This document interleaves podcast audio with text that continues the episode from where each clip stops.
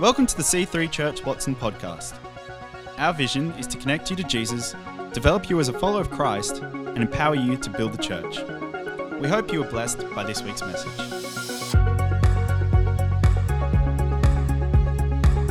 Good morning, everybody. Image of myself on the screen. I haven't preached into a mirror before. It's exciting. It's good morning, church. Great to see you, and uh, we're doing some shenanigans of our own here. Uh, we are talking about marriage a little bit today. And yesterday, I was at my parents' house. We're selling our parents' house after they passed away. We've got, got to do the, we're selling it ourselves. Anyway, I was meeting people as they're coming into view, and there was uh, one guy who came in and he his wife was at home with a sick child, and so he wanted to have a quick look through. He had a quick look through. He got very excited. This house is fantastic. I love it, and gave listed a ten reasons why he liked it. And he said, "I've got to get my wife here." And so he raced home. He took over parent duties and sent her back, and then she came and had a look. And when she came out, I said, "Any questions, comments?" Um, through my mask, of course, and. Uh, she was decidedly low key, blank about it. Oh, yes, well, some of the rooms are quite big. That was about as positive as she got.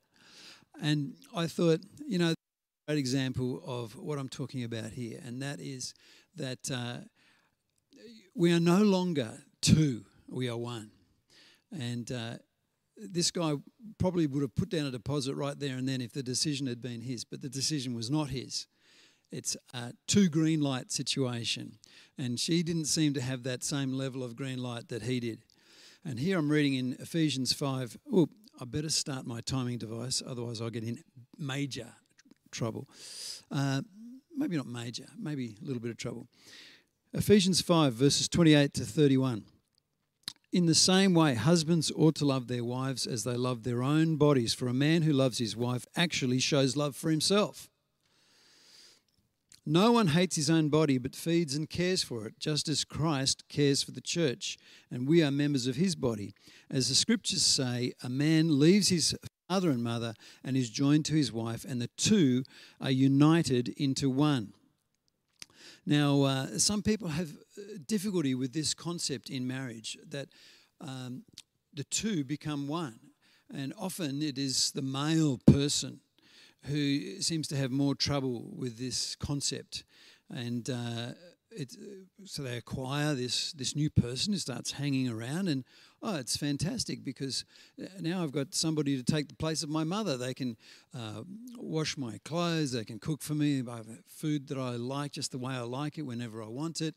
And, uh, you know, I've got this regular supply of sex whenever I want it.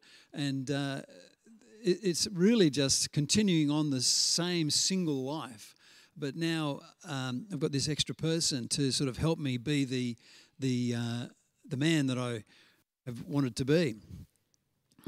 No, God's plan is different to that. God's design intention was for two different people become one person. They get a, a, walk away from their old single self and become a new type of person. They become a dual person.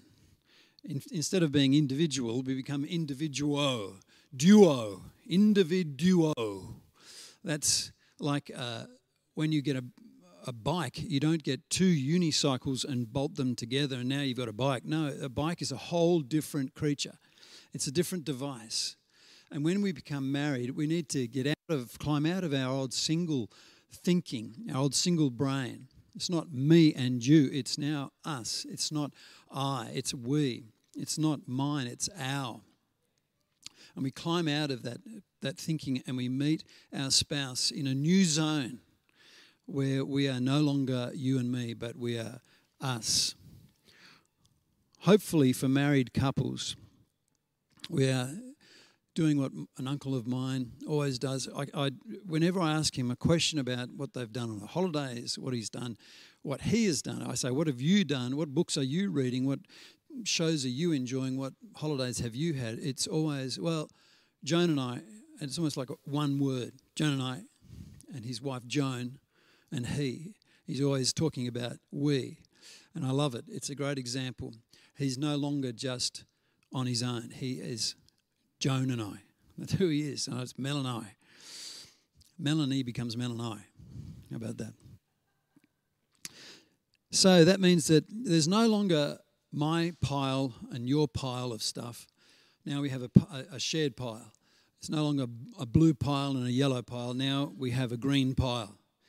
And we put all those things, the more things that we pile together, the stronger our marriage will be. We no longer have two separate living addresses, we have one living address. We no longer have two separate families that we're talking about and in-laws can be one of the, the um, flashpoints in a relationship. No, we don't have two separate in-law families. We have us, and we are our own unit. And we make up, put a barrier up, and those in-laws don't have the right to come in and tell us what to do. We've got our own thing. We don't. We no longer have. We don't. It's not like we have a couple of children and okay, one of the children is yours and one of the children is mine. No, they're our children. Are you getting this? Are you getting this into your head? Uh, because we do have guys in our church who don't have this worked out, and I'm sure there's probably some ladies as well. We don't have two separate lives anymore. We have one combined life. And the story of Yonggi Cho, who sadly passed away, pastor of the biggest church in the world in South Korea, um, once he, he was talking about how he had a, a, a bad attitude, a wrong attitude, wrong thinking about marriage, he would go and preach all over the country, all over the world, and he'd leave his wife at home for these huge long periods. And uh, she got upset. You know, I want to be with you. Well, I'm doing the Lord's will. I'm preaching. And you you stay here. I've provided you with a nice house and some money. Go and buy something. But that is not a shared life. And he was missing it and we can miss it if we have that that that same attitude of oh, this is what I'm doing and you just stay over there.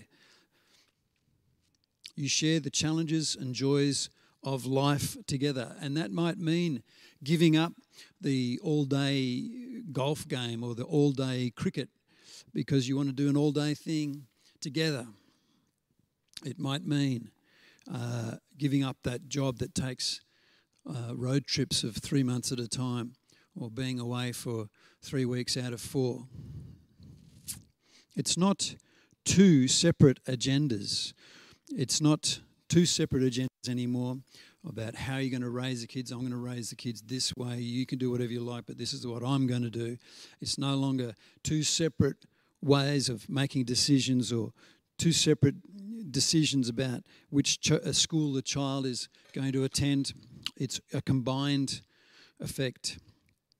You know, we know someone who, uh, when they got married, their wife, without asking uh, or discussing it, just bought two little yappy dogs that she wanted to have sleeping on the bed every night with them.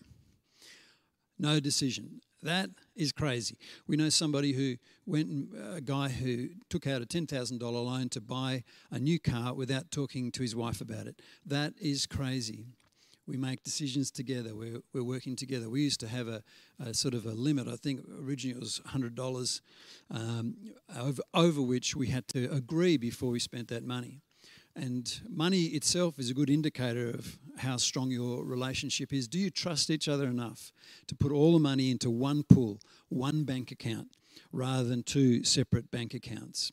Put it in together, and suddenly that does something to your marriage. All of these things produce a new person, they produce greater unity.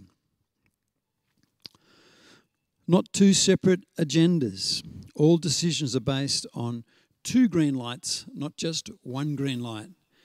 And I know I was offered a, a job that was exciting for me once, and uh, I got home from work and I went off to a prayer walk to pray about it. And as the more I prayed, the more green lights went off in my head. It was like a Irish fireworks display with all the green lights that were going off. And I was so excited. I came home and I informed my wife of the decision, of the new direction, of the mighty vision.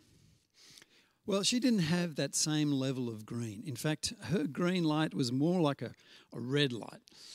And, uh, you know, I would have been foolish to, to just plow my way through that. And some of us sometimes we think, well, I'm just going to plow my way, especially as a guy. I'm the head of the house. I'm going to plow my way through. But uh, the problem is that we would have got there, and there would have been there would have been fragility about our relationship just from the, the way the decision was made. It wouldn't have been that sense of unity. And when we are united, we're strong, right? We're stronger when we agree, when we have agreement. There's less chance of fractures. I'm so glad that we didn't go. There would have been, and it's turned out there's been a whole other other reasons as well why it was not going to work. But because we made an agreement together, that's where we got great strength, and that's where a great future is built.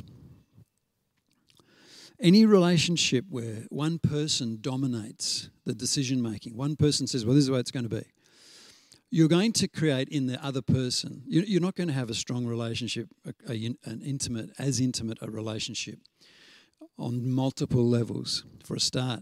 But you're also going to create in the other person a resentment that's either going to want them to move away and to leave, or you're going to create somebody who's just shoulders down and just obediently complies but they become a shadow of their potential, a shadow of who they are, and they're not going to be they're not going to be able to have the confidence to share what God has given them, what God is saying to them.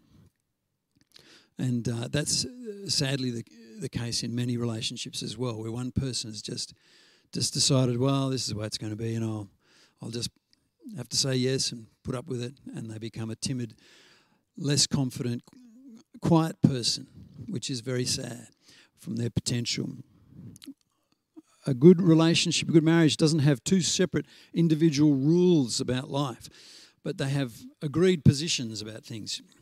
You know, I lived with a, a, a couple in America uh, and they eventually split up. He was ex military.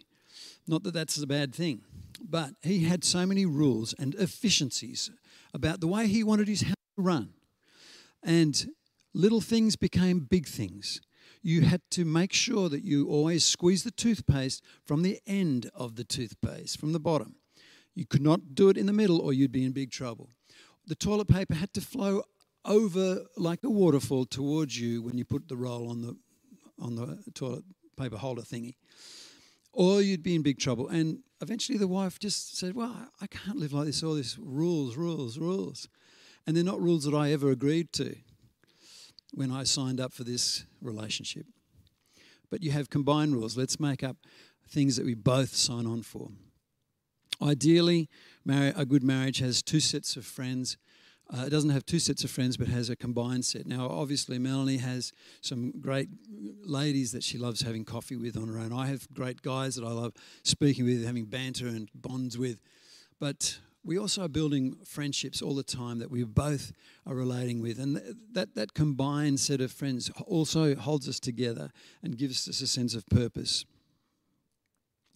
You know, without uh, unity, your marriage will be under extra stress. And it doesn't change. It's not something that you just establish at the start of the marriage. You need to maintain it right through.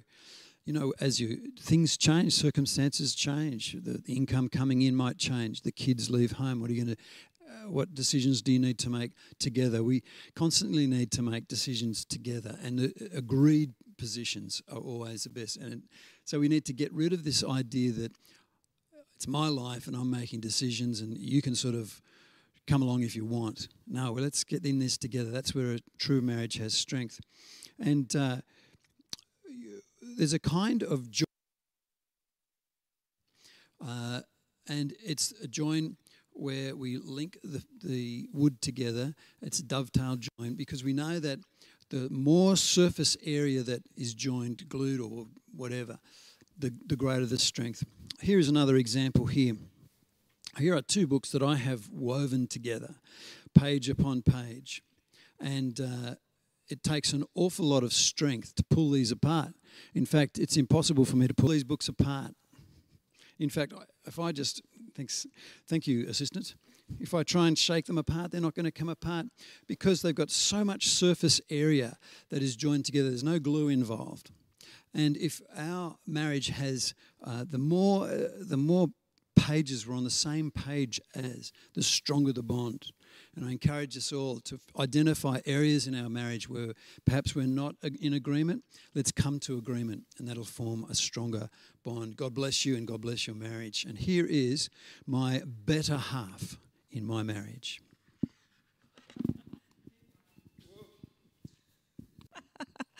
I need a microphone. Thank you, lovely husband. Um, hi, guys. Here I am pushing a button here. That was great, babe. Thank you. And, you know, to come to agreement, we've talked about all sorts of ways to do that.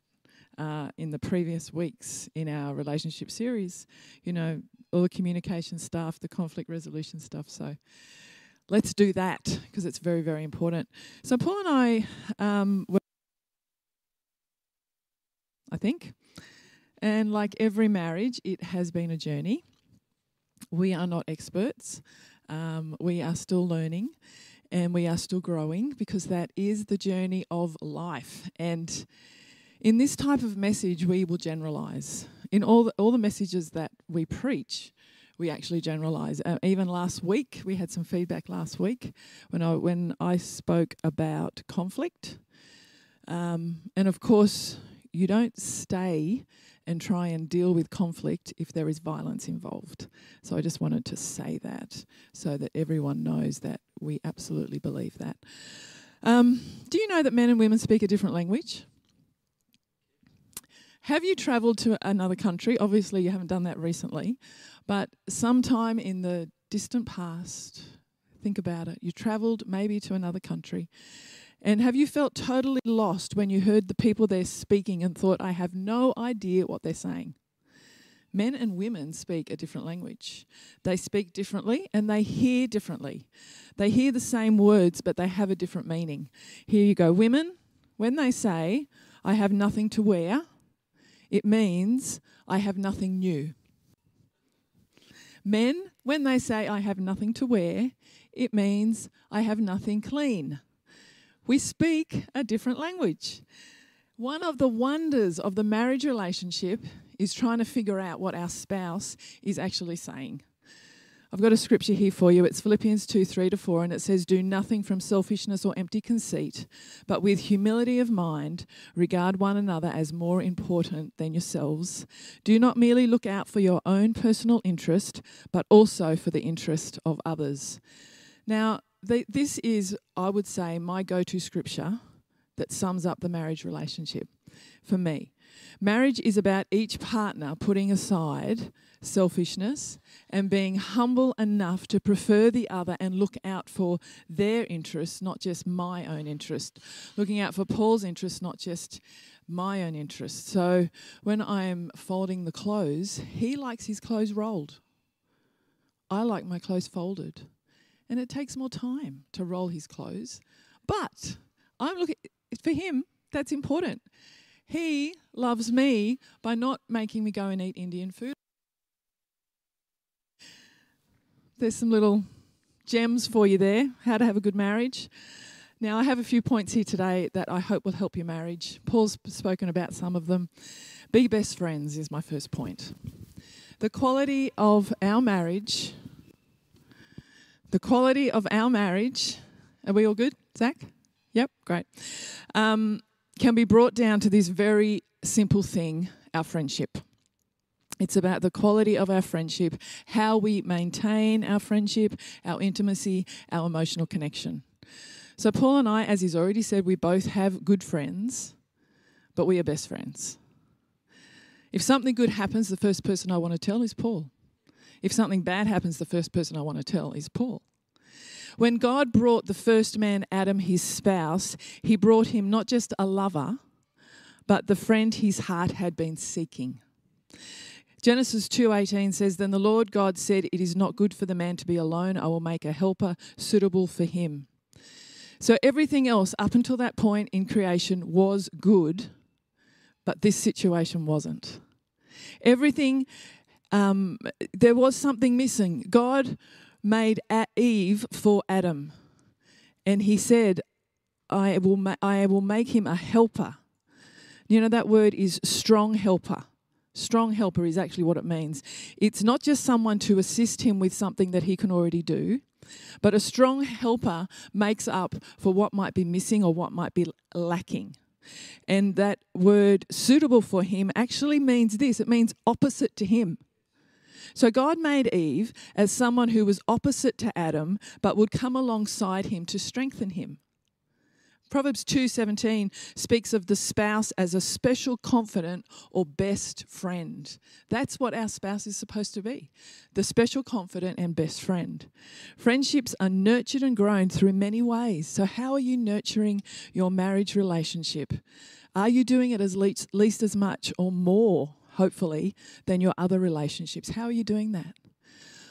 Paul and I are renovating our house that we're living in and uh, we, our family home is empty at the moment. And he's been over there for the last few Saturdays, and I'm not as useful as I used to be because I have a problem with my back. I've got a shoulder thing going on, and so I'm not as much use. But I don't want him to be over there on a Saturday all by himself, so I go over and do the things that I can do just because I want to nurture our relationship. So be best friends. Second thing, prioritize your relationship over all others, which I think Paul has talked about, so I won't go into great detail. Um, we have mates, he has mates, I have girlfriends, we have parents, siblings, children, but none of them are the priority. Our relationship is the priority. So uh, we go away together by ourselves. We always have. We have dates. We do things together, just the two of us. We search out ways that we can do things together. This doesn't mean that we have to live in each other's pockets, but it doesn't mean we live two separate lives that are, noth- and are nothing more than just flatmates. Okay, third thing know what's important to your spouse. That scripture in Philippians um, that I read out talks about having their interests as more important than your own. If something is important to Paul, it has to be important to me. Even if it isn't important to me, I can't just dismiss it as unimportant because I don't think it matters. If it matters to him, it matters. We've had many a robust, robust conversation with our renovations because he has things that are important to him, and I think, oh, that's not important. And I'm I have things that are important to me, and he probably thinks, well, that's not important. We have to know what's important to them and think about it. I know what makes Paul mad and glad. I know how he feels love and loved and what I can do to drive a wedge between us. Let's not do that. Next point, I've got two more quick thoughts. Fight for your marriage. Outside influences and inside influence influences. My last point is about outside influences, but I want to talk about one major inf- inside influence. What goes on in our mind when we think of our spouse? When we look at, think about, talk about each other, we can develop a negative mindset, scanning for their mistakes, and we will find them. We, and that will make us irritable and annoyed. You know, studies have shown that if we're in a negative mindset in our relationship, it will actually distort our reality. We'll even begin to see things that are positive that our partner is saying or doing as negative. In fact, studies say that 50% of the positive things they are doing or trying, we won't even see. So rather than focusing on their negative, don't pretend it's not there, but we can look at what's going right and we can appreciate that. You know, I remember a time uh, that I found really difficult in our marriage. This is numbers of years ago, and I had to make a a conscious decision to start focusing on the positive because there were so many positive things. There are so many great things. And as I started to do that, what came out of my mouth changed. And as that happened, things actually got better and better and better in our marriage. The last one is Take your spouse with you wherever you go. Now, obviously, you're not doing that physically, but we need to do that in our hearts. Hebrews 13:4 says, "Give honor to marriage and remain faithful to one another in marriage." You know, for the first 30 years of our marriage, we did not work together, which is probably why we got to 30 years. That's a joke. Paul's laughing. Um, but some weeks we hardly saw each other. But Paul was always with me and I was always with him. So, what I say, how I act, what I look at, they, he is always with me because he's my husband. So, if there are relationships in our world, in my world, that don't actually build up my marriage, that tear down my marriage, that relationship has to go. You know, I had, you know, I've had a couple of situations. I remember being at an event and there was a photo opportunity happening and a whole heap of us were getting into a photo. And I, I just came up to get into this photo and there was a guy standing, sitting there and I just sat down and he put his arm around me and he scooted me really close to him, like in personal space. And I was, first of all, very shocked.